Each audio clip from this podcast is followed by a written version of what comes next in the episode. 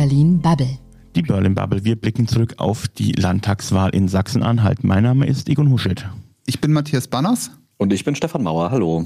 Nun, die CDU hat in Sachsen-Anhalt für viele erstaunlich gut abgeschnitten, ähm, ist mit Abstand stärkste Partei geworden. Anders als vorher in einer Inselumfrage, die AfD und CDU gleich aufgesehen haben, ist die Union wesentlich weiter vorne gelandet. Ist das etwas, was äh, die CDU in Sachsen-Anhalt dem Bund zu verdanken hat oder eher Rainer Haseloff? Das ist aus meiner Sicht eigentlich ein klassischer Landesvater- oder Landesmutter-Effekt. Weil wenn wir auf die vergangenen, ich glaube, auf die vergangenen elf Landtagswahlen schauen, dann hat immer der Ministerpräsident und die Ministerpräsidentin gewonnen. Ja, also ich sehe das ganz genauso. Ich glaube nicht, dass die Bundes-CDU da viel mit zu tun hatte, dass das jetzt doch besser geworden ist als äh, laut den Umfragen, sondern dass das wirklich eine Bestätigung von äh, Rainer Haseloff als Ministerpräsident war. Aber wenn es schlecht gelaufen wäre, dann hätte man das irgendwie halt dem Herrn Laschet natürlich untergeschoben. Davon ist auszugehen, wobei es lief eben tatsächlich gut für die, für die Union und ähm, ich glaube, es lief auch tatsächlich so deswegen so gut für, für die Union dort, weil sich eben Rainer Haseloff ganz oft gegen die Bundes-CDU gestellt hat und, und äh, eben auch tatsächlich der Kanzlerin nicht immer gefolgt ist bei dem, was sie gerade im Corona-Krisenmanagement alles getan hat. Na gut, dafür spricht irgendwie halt natürlich, dass Corona anscheinend auch das wichtigste Thema bei der Landtagswahl war, ähm, zumindest wenn man irgendwie der Wahlanalyse der Konrad-Adenauer-Stiftung Glauben schenken kann. Ja gut, das finde ich sowieso ein ganz spannendes Thema, wie, äh, also erstmal in welchem Umfang und auch in welcher Weise das Corona-Thema in die Wahlkämpfe reinspielt. Was ich halt total vermisse irgendwie, ist in allen diesen Wahlkämpfen dass mal jemand eine Langzeitperspektive aufzeigt und auch sagt, so bereite ich übrigens äh, das Bundesland vor, falls es irgendwie im Winter doch noch mal eine vierte Welle geben sollte. Das kommt so gut wie gar nicht vor und stattdessen äh, schaut man die ganze Zeit zurück und sagt, so das und das hätte besser gemacht werden sollen oder wir hätten früher geöffnet, später geöffnet, was auch immer. Mir fehlt da wirklich so ein bisschen diese, dieser Blick nach vorne, aber das nur mal so am Rande. Aber ist es denn möglich, da ähm, eine Art Masterplan aufzustellen und auch darüber zu streiten, was es da für verschiedene Perspektiven gibt? Weil letztendlich nur dann wäre es ja irgendwie halt auch ein politisches Thema, ne? wenn, ich, wenn ich sagen würde, gut, das sind irgendwie halt meine Vorschläge und liebe Opposition, was habt ihr denn irgendwie halt anzubieten? Also ich denke schon, dass es solche Dinge gibt. Also äh, das ist jetzt auf Bundesebene, aber was ich wirklich wahnsinnig bezeichnendes Beispiel fand, war, dass unser Wirtschaftsminister Peter Altmaier jetzt vor einem Monat oder anderthalb angekündigt hat, dass jetzt ja endlich Geld zur Verfügung stünde, um Luftfilter in Schulen einzubauen. Wo ich mir denke, hat er da irgendwie eine Vorlage ein Jahr lang versehentlich in der Schublade vergessen oder so. Also das hätte man ja eigentlich genau äh, letztes Jahr um diese Zeit machen müssen. Immerhin passiert es jetzt und das sind zum Beispiel so Sachen, wo ich ganz klar sagen würde, okay, wir als Landesregierung, Bundesregierung, wir kümmern uns jetzt darum, dass es wirklich funktionierende Hygienekonzepte gibt, die auch mal diese Aerosolkomponente von diesem Virus vernünftig wahrnehmen, die äh, ja irgendwie total ignoriert wird in der, ähm, in der ganzen Debatte. Solche Dinge, also da würde ich auf jeden Fall mein Kreuz machen, wenn ich da das Gefühl hätte, da hat jemand irgendwie einen Plan und setzt den auch vernünftig um. Aber äh, wir wollten ja eigentlich gar nicht über, über Corona diskutieren hier. Tatsächlich wollten auf die Wahl in Sachsen-Anhalt gucken, die aber auch halt sehr viel mit Corona zu tun hat und eben auch damit, dass Rainer Haseloff ähm, nicht unbedingt immer den Kurs mitgegangen ist, ähm, die aus der Ministerpräsidentenkonferenz plus Kanzlerin herausgekommen ist. Eine andere Frage, die mich umgetrieben hat, war ähm, dieser Artikel im Spiegel, dass Jens Spahn ähm, vermeintlich defekte Masken an äh, Obdachlose und Hartz-IV-Empfänger hat geben wollen, kam halt exakt vor der Wahl. Zufall oder gut gesteuert?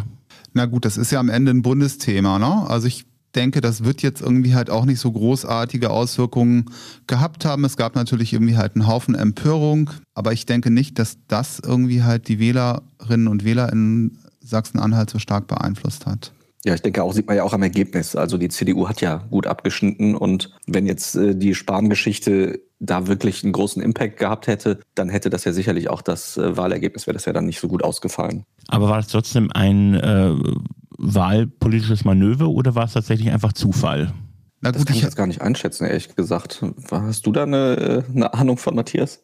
Also ich habe ich habe das Gefühl, da verläuft ja ein klassischer Konflikt in der großen Koalition. Also auch gestern im Bundestag haben sich da CDU, CSU und SPD nochmal noch mal sehr kräftig behagt. Und auch dieser Konflikt zwischen Heil und Spahn ist ja irgendwie halt klar in der Öffentlichkeit. Und es gab aus dem Gesundheitsministerium irgendwie auch ein Paper dazu. Also in dem auch dieser ganze Sachverhalt nochmal irgendwie halt haarklein mit allen Hintergründen irgendwie erklärt worden ist. Also die haben da auch sehr schnell reagiert. Ich glaube, das gab es, glaube ich, auch bereits irgendwie halt schon am Freitag vor der Wahl. Also da war durchaus irgendwie halt ein Bewusstsein da, dass irgendwie in dem Ding auch ein bisschen Musik drin war. Und das war ja auch hoch emotionalisiert mit dem, einfach mit diesem Spin Obdachlose und Behinderte.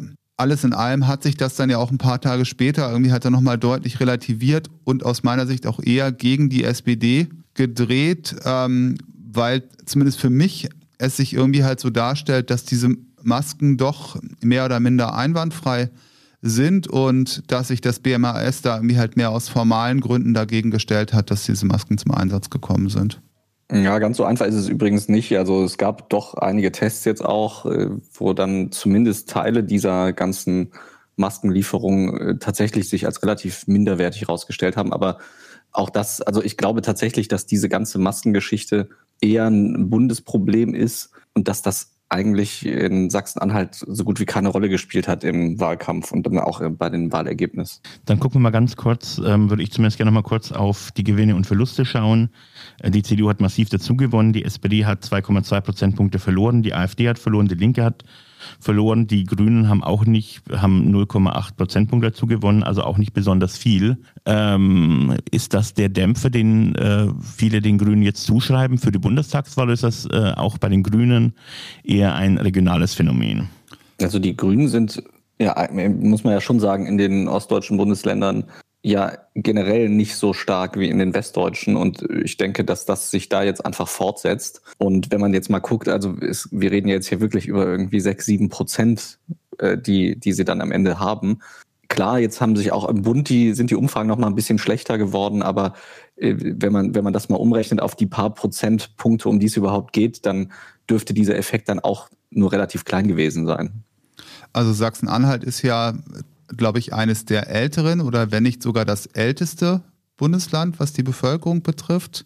Und um auch nochmal die wunderbare Konrad-Adenauer-Stiftung zu zitieren, das Thema Klimaschutz war, glaube ich, für 8 Prozent der, der Wähler das wichtigste Thema. Übrigens in Baden-Württemberg waren es ähm, 21 Prozent. Also das ist für mich auch nochmal irgendwie halt ein, ein also kritischer Punkt, da vielleicht irgendwie halt nochmal drauf zu schauen, wie, wie sehr halt dieses Thema auch durchschlagend, wahlentscheidend sein wird. Und da muss man mit Sicherheit auch nochmal Landesebene von, von Bundesebene unterscheiden, wo auch dann wie halt andere, andere Dinge im Vordergrund stehen. Ich würde nochmal tatsächlich, ähm, Sachsen-Anhalt hat ungefähr 2,1, äh, 2,2 Millionen ähm, Einwohner, davon sind ungefähr 1,6, 1,7 Millionen wahlberechtigt und vor allem die Jungen hat es zur AfD gezogen. Ähm, die Älteren haben dann eher nochmal bei der CDU ihr Kreuz gemacht ähm, mit fortlaufender Zeit wird das ein Bundesland werden, in dem die AfD doch noch gewinnen wird? Also ich habe jetzt bei dieser Wahl jetzt dann das Gefühl gehabt, also sie war ja in den Umfragen doch deutlich größer, als sie jetzt letztendlich geworden ist. Ich habe so ein bisschen die Hoffnung, dass sie also mit diesen 20, 25 Prozent dann schon auch ja den größten Teil der eigenen Wählerbasis dann schon mobilisiert hat und dass da zumindest aktuell nicht viel mehr kommt. Ich denke aber, dass natürlich gerade auf lange Sicht die Gefahr natürlich nicht gebannt ist. Das hängt jetzt einfach äh, sehr davon ab, wie es halt auch politisch weitergeht und ob sie da jetzt nochmal ein Thema findet. Sie hat ja zum Glück auch bundesweit in der Pandemie sich nicht stark profilieren können. Das finde ich erstmal was Positives und ich finde es auch, man darf auch auf der anderen Seite, ich finde es zwar einerseits positiv, dass sie jetzt ein bisschen was verloren hat, aber man darf auch nicht vergessen, es sind immer noch deutlich über 20 Prozent der Wählerinnen und Wähler dort, die ihr Kreuz bei der AfD gemacht haben. Und das ist schon, auch wenn das nicht mehr mehr wird, eine alarmierende Entwicklung. Also das mit den 20 Prozent würde ich auch irgendwie halt so unterstreichen. Was ich eigentlich interessant finde, ist, ähm, dass die AfD offensichtlich halt von vielen Menschen gewählt wird, obwohl ähm, die Partei doch recht offen, ich würde fast sagen, rechtsradikal ist. Also um das irgendwie halt mal so deutlich zu sagen.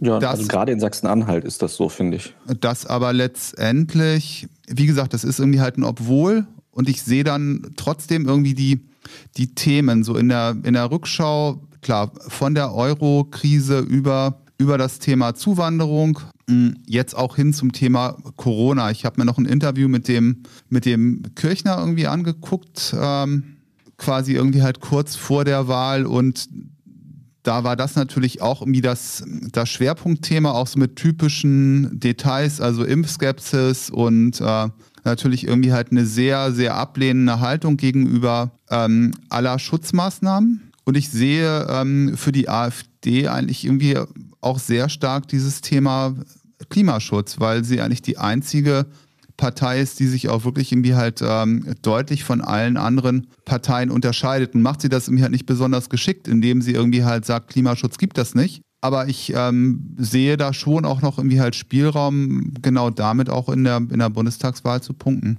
Man darf ja nicht vergessen, gerade beim Klimaschutzthema auch, da ist, glaube ich, gerade heute nochmal eine neue Untersuchung erschienen oder gestern, wo relativ deutlich wird, dass die große Mehrheit der Menschen äh, in der Bundesrepublik das als ein wichtiges Thema betrachten und auch bereit sind, irgendwie äh, ihr Verhalten zu ändern für den Klimaschutz. Und es wird aber gleichzeitig als ein sehr spaltendes Thema empfunden, was ja ein bisschen schizophren ist, dass eigentlich eine Mehrheit sagt, ja klar, sind wir bereit, was dagegen zu tun und dass trotzdem eine große Mehrheit sagt, äh, das, das bringt die Gesellschaft auseinander. Und das ist aber dann, glaube ich, auch genau der Punkt. Also die AfD besetzt ja eher Themen, wo sie halt das Gefühl hat, sie kann irgendwie jetzt mal hier einen Aufreger machen gegen die aktuelle Regierung und halt vor allem Hauptsache mal dagegen sein. Und ich habe das Gefühl, das ist beim Klimaschutz auch so. Ich meine, ich habe teilweise Texte von AfD-Abgeordneten äh, gelesen, die halt wirklich schon richtig, richtig weit in die Wissenschaftsleugnung reingehen.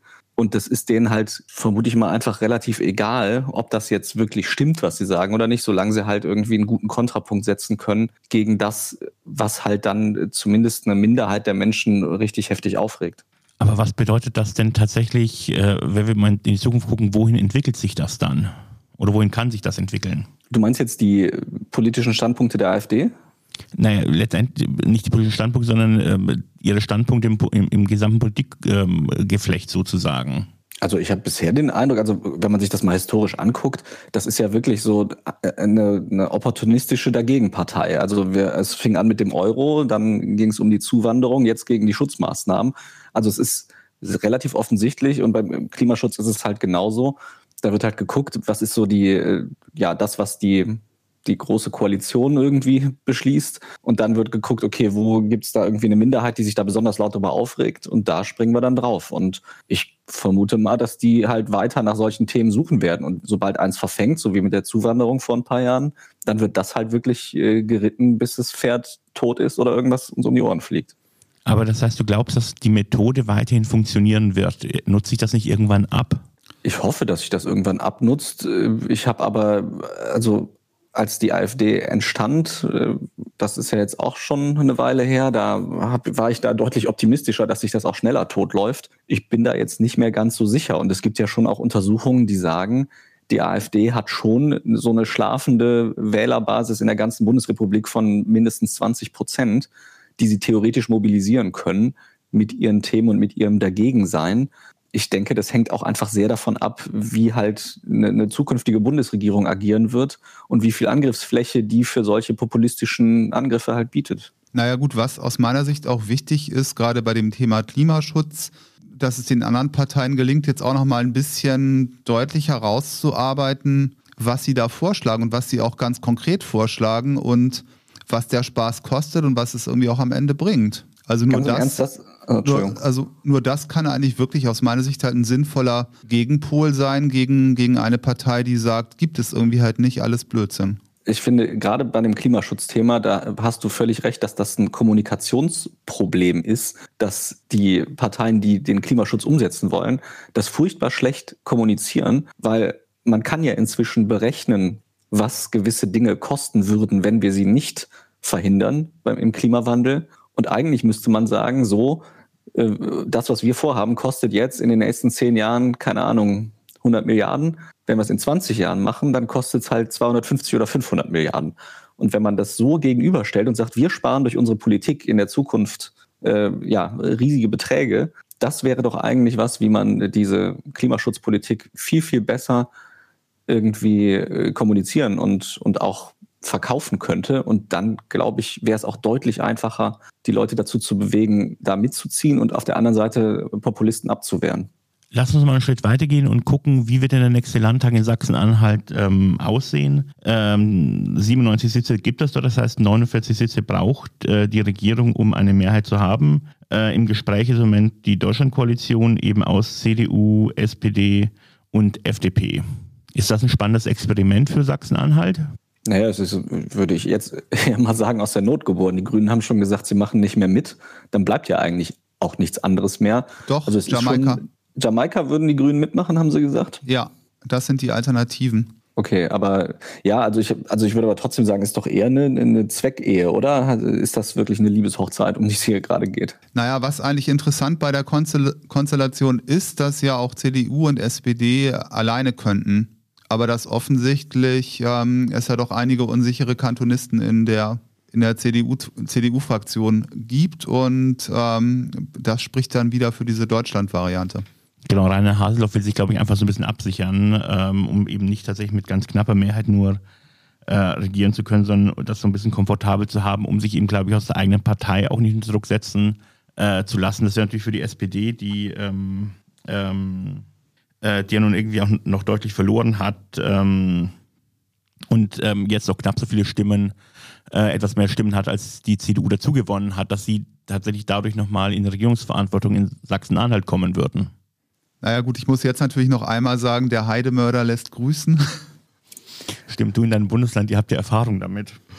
Genau, aber ja, eine Frage, die, die ich mir eigentlich auch regelmäßig irgendwie halt stelle, was denn irgendwie halt eine vernünftige Strategie für die kleineren Regierungsparteien sein könnten, um trotzdem zu punkten, auch gegen einen starken Landesvater, weil wir haben ja die Konstellation irgendwie halt auch in, auch in Baden-Württemberg, da ist die CDU irgendwie halt die Betroffene und wie gesagt, vielleicht hat die SPD ja wirklich in Sachsen-Anhalt Anhalt auch, auch Köpfe, die dann irgendwie halt auch die nächsten Jahre da ein bisschen was anbieten können. Ich glaube, die äh, SPD in Sachsen-Anhalt äh, ist eben tatsächlich, ich glaube, das ist auch sie dort nochmal verloren hat, tritt eben seit vielen Jahren mit, mit einer selben Mannschaft an, die eben nicht reüssiert. Deswegen fände ich es tatsächlich ganz interessant, wenn, wenn es wenn es quasi durch diese Konstellation diese Leute plötzlich nochmal in eine Regierung verstolpert. Ja, also ich denke, da kommt es vor allem drauf an. Also die SPD müsste halt irgendwie Personal anbieten, was dann auch sich ein bisschen besser darstellt und auch ein bisschen besser performt, vor allem auch in der Wahrnehmung. Ich meine, wir reden ja wirklich auch, die sind ja kurz davor, Angst haben zu müssen, nicht mehr über die 5%-Hürde zu kommen. Und das ist ja jetzt wirklich nicht wirklich eine komfortable Position, um zu sagen, hier, wir glänzen jetzt mal in der Regierung. Also ich glaube nicht, dass es denen leicht fallen wird. Also ich würde mir alles fresh, alles neu wünschen bei der SPD in Sachsen-Anhalt. Da gibt es auch innerhalb der SPD in Sachsen ein paar, die das tun, aber äh, die, die im Moment am Drücker sind, sehen das eben nicht so.